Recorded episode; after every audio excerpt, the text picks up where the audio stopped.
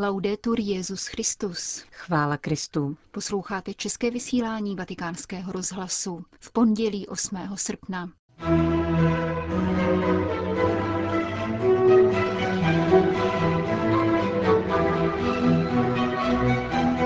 Je stále zřejmější, že jde o válku vedenou v zastoupení, říká apoštolský nuncius v Sýrii. Papež František finančně podpořil Lesoto zkoušené suchem. Na rozdíl od křesťanství je v islámu nejhorší návrat ke kořenům, říká francouzský religionista Rémy Brak. Pořadem provázejí a od mikrofonu zdraví Johana Bronková a Jana Gruberová.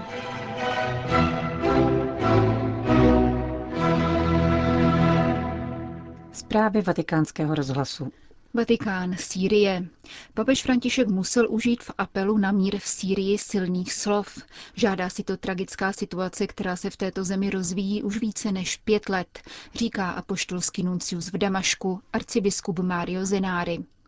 Petrův nástupce při včerejší modlitbě Anděl Páně zdůraznil, že je nepřípustné, aby důsledky války padaly na bezbrané civilní obyvatelstvo, včetně mnoha dětí. Světovým lídrům vytkl zavřené srdce a nedostatek vůle k míru.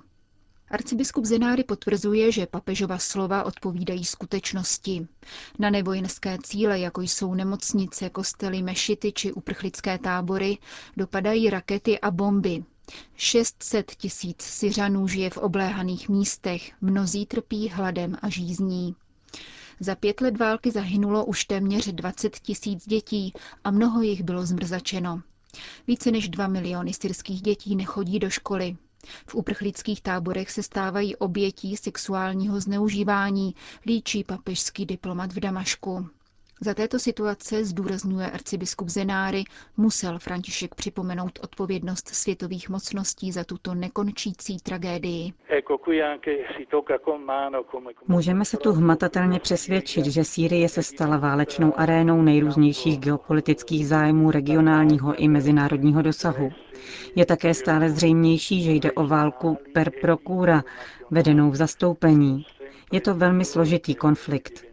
Na počátku se zdálo, že je to občanská válka, potom se k ní připojila válka per procura, řízená zvenku. A nakonec se připojil další prvek v podobě islámského státu, který je zdrojem nesmírného utrpení. V tomto kontextu je potřeba připomenout genocidu jezídů, k níž dochází na území tzv. islámského státu. Ženy a dívky se tam prodávají jako zvířata. V této situaci, jak na to opakovaně upozorňoval papež, je zapotřebí jasné a rozhodné vůle mocných tohoto světa, aby skončila tato krutá válka, jejíž následky nesou především bezbraní civilisté, včetně dětí. Vyzývá apoštolský nuncius v Damašku, arcibiskup Mario Zenári. Vatikán. Papež František věnoval 400 tisíc dolarů obyvatelům Lezota. V důsledku jevu El Niño byl tento malý jihoafrický stát stižen suchem. Jeho obyvatelé přišli o 62% úrody a půl milionu jich trpí hladem. Svatý otec se rozhodl věnovat 400 tisíc dolarů lezotskému království sužovanému suchem jako znamení lásky pro chudé a marginalizované, řekl apoštolský nuncius Peter Brian Wells, poté co minulý čtvrtek předal své pověřovací listiny do rukou krále Lecího III.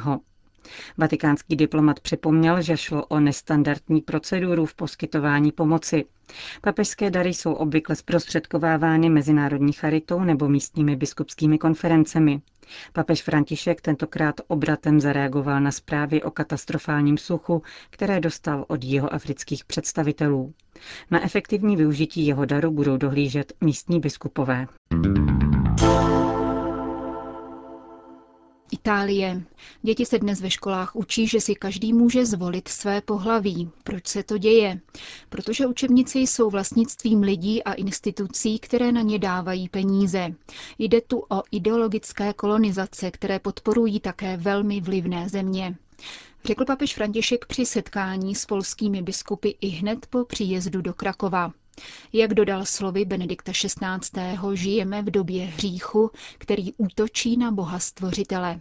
Nauka o genderu se přitom může zaštiťovat také ušlechtilými cíly, ku příkladu výchovou proti sexuálnímu násilí a diskriminaci na základě sexuální identity a orientace, vysvětluje profesor Massimo Gandolfini, primář oddělení neurochirurgie a neurologie v jedné z nemocnic severoitalského města Breša.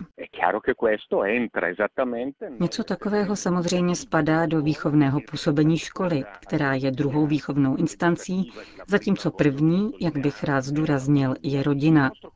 Zastupuji výbor italských rodičovských asociací, kterému jsme dali název Braňme své děti a který s nikým nechce válčit, nýbrž spolupracovat. Pokud je účelem školních seminářů zabránit vraždám žen a násilí na lidech vůbec, plně s nimi souhlasíme. Často však tyto vzdělávací programy mluví o výchově k genderové identitě, což je něco jiného. Míní se tím filozofie genderu, která vznikla ve Spojených státech amerických a pro kterou neexistují dvě pohlaví, nýbrž blíže neupřesněný počet genderových identit. Znamená to tedy, že vychováváme naše děti k tomu, aby říkali, máte sice pohlaví, mužské a nebo ženské, ale genderová příslušnost závisí na vašem přání a svobodné volbě. A to je zcela nepřijatelné. Komentuje italský lékař slova papeže Františka. Bon. Nikdy a na žádném místě se diákonky neúčastnily služby, kterou propůjčuje svěcení, řekl v rozhovoru uděleném německému deníku Die Welt jeden z členů komise, kterou minulý týden ustanovil papež František, aby přeskoumala otázku možného jáhenského svěcení žen. Otec Karl Heinz Menke emeritní profesor dogmatiky z Bonské univerzity a člen Vatikánské mezinárodní teologické komise, podporuje větší roli žen v církvi a nevidí dogmatické překážky k tomu, aby některé služby v církvi mohly vykonávat nevysvěcení lidé. Udělování prvního stupně svátosti svěcení ženám však vylučuje. Předpokládám, že papež bude chtít proskoumat, zda obnovení služby spojené s titulem Jáhenky může sloužit poslání církve a především většímu zapojení žen. Jakoli to mnozí neobeznámení milně očekávají, v žádném případě se to netýká připuštění žen k svátosti svěcení. Druhý vatikánský koncil definitivně potvrdil, že jáhen přijímá svátost svěcení. To znamená, že tuto svátost přijímají nejen biskupové a kněží, ale také jáhni. Vzhledem k tomu, že svátost svěcení je jen jedna, ve třech stupních, přístup žen k svátostnému diakonátu by znamenal také otevřenost jejich kněžskému a biskupskému svěcení, řekl profesor Menke. Jak dále vysvětlil, užívání termínu diákonky je z historického hlediska složitým jevem, který se proměňoval v prostoru a čase. Historické prameny, které byly podrobně proskoumány, však potvrzují, že jáhenky se nikdy nepodílely na službách podmíněných svěcením. V rané církvi jáhenky plnily charitativní službu a částečně také administrativní, podobnou jakou v dnešní církvi zastávají řeholnice činné ve světě. Podle profesora Menkeho by případné nazývání těchto sester jáhenkami, které však ve své službě nejsou srovnatelné s jáhny, vyznívalo spíše jako diskriminace než jejich docenění. Rio de Janeiro. Souběžně s letní olympiádou vyhlásila síť brazilských řeholnic Um Grito pela Vida kampaň proti obchodování s lidmi a jejich sexuálnímu zneužívání. Jak řeholnice upozorňují, sportovní událost přitáhla davy turistů a návštěvníků z celého světa. Je proto nutné upozornit občany, sdělovací prostředky a cestovní kanceláře na možné sexuální zneužívání dětí a mladistvých a s ním spojený obchod s lidmi.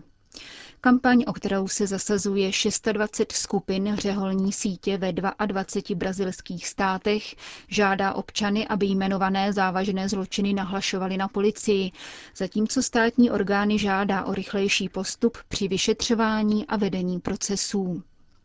Dodejme, že obdobná kampaň brazilských řeholnic, které jsou zapojeny do mezinárodní sítě proti obchodu s lidmi Talitakum, proběhla už před dvěma lety při fotbalovém mistrovství světa. Počet zločinů nahlášených vyšetřujícím orgánům tehdy vzrostl o 42% Francie. Přestože tzv. islámský stát nelze stotožňovat s celým islámem, je nicméně pravda, že je výrazem jednoho z islámů, říká profesor Rémy Brak. Tento francouzský filozof a znalec arabského myšlení vstoupil do diskuse následující po nedávných útocích v západní Evropě. V rozhovorech, které udělal, poukazuje na to, že situovat islamisty mimo islám je neoprávněné. Ve skutečnosti jsou jejich činy pokusem následovat jednání, které nejstarší biografie připisují Mohamedovi. Je to zároveň také největší problém v postulované reformě islámu. Profesor Brak poznamenává, že pro muslimy nemůže být vzorem pokoncilní obnova církve, neboť koncil měl být návratem k ideálním počátkům křesťanství. V islámu je ovšem nejhorší právě jeho počátek, kterého se dnešní islamisté dovolávají. V evangelích nenajdeme pobídky k násilí, ale v Koránu a hadísách ano, čteme-li je doslova, dodává profesor Brak v rozhovoru pro Le Figaro. Rychlá radikalizace mladých muslimů francouzského filozofa nepřekvapuje. Velmi často v sobě nosí pocit viny, protože příliš podlehli západní mentalitě. V takové situaci se jim terorismus jeví jako rychlá cesta očištění skrze oběť vlastního života. Podle profesora Braga nebyl nedávný případ útoku na kněze v Ruán náhodný. Islamisté si uvědomují, že základem západní civilizace je křesťanství a proto se stal jejich cílem kněz. Profesor Brak rovněž připouští, že islamisté usilují o vyvolání občanské války ve Francii. Počítají s tím, že po dalších útocích stát posílí represe, které zmobilizují a sjednotí všechny muslimy, kteří tam žijí. Na druhé straně se však domnívá, že nejhorším řešením pro Evropu by byla nečinnost. Ve skutečnosti totiž tzv. islámský stát i umírnění muslimové mají tentýž cíl. Podřídit svět šariátnímu právu. Násilí není jediným prostředkem a často přináší opačné efekty, než byly zamýšleny, protože může vést k probuzení napadených národů. Takzvané měkké prostředky, nenápadné a trpělivé, jako je společenský nátlak a propaganda, jsou asi nejnebezpečnější, protože jsou nejúčinnější. Usuzuje v rozhovoru pro deník Ilfolio profesor Brak.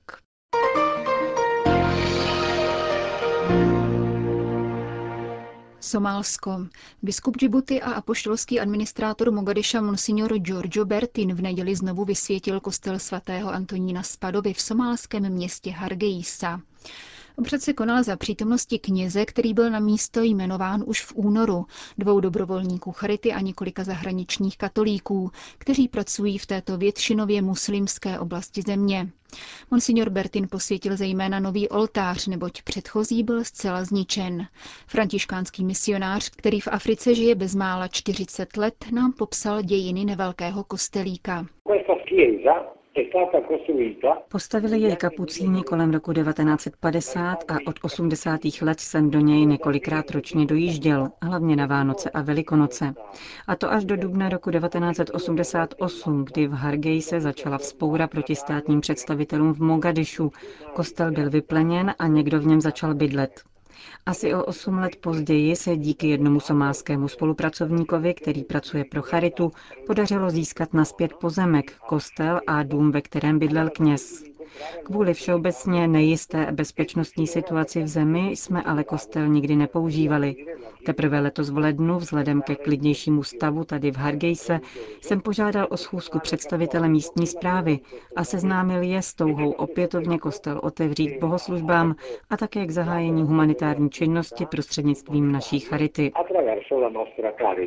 Co dělá katolická církev pro obyvatele Somálska? Snažíme se prostřednictvím různých projektů podpořit vzdělávání mladých lidí a vytvářet tak pro ně pracovní příležitosti. V Mogadišu jsme ku příkladu otevřeli kurzy pro instalatéry a elektrikáře, kromě toho, že poskytujeme zdravotnickou péči.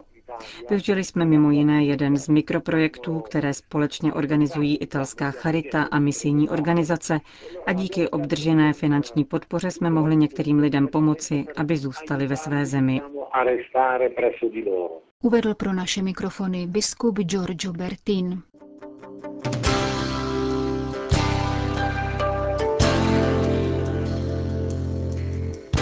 Končíme české vysílání vatikánského rozhlasu. Chvála Kristu. Laudetur Jezus Christus.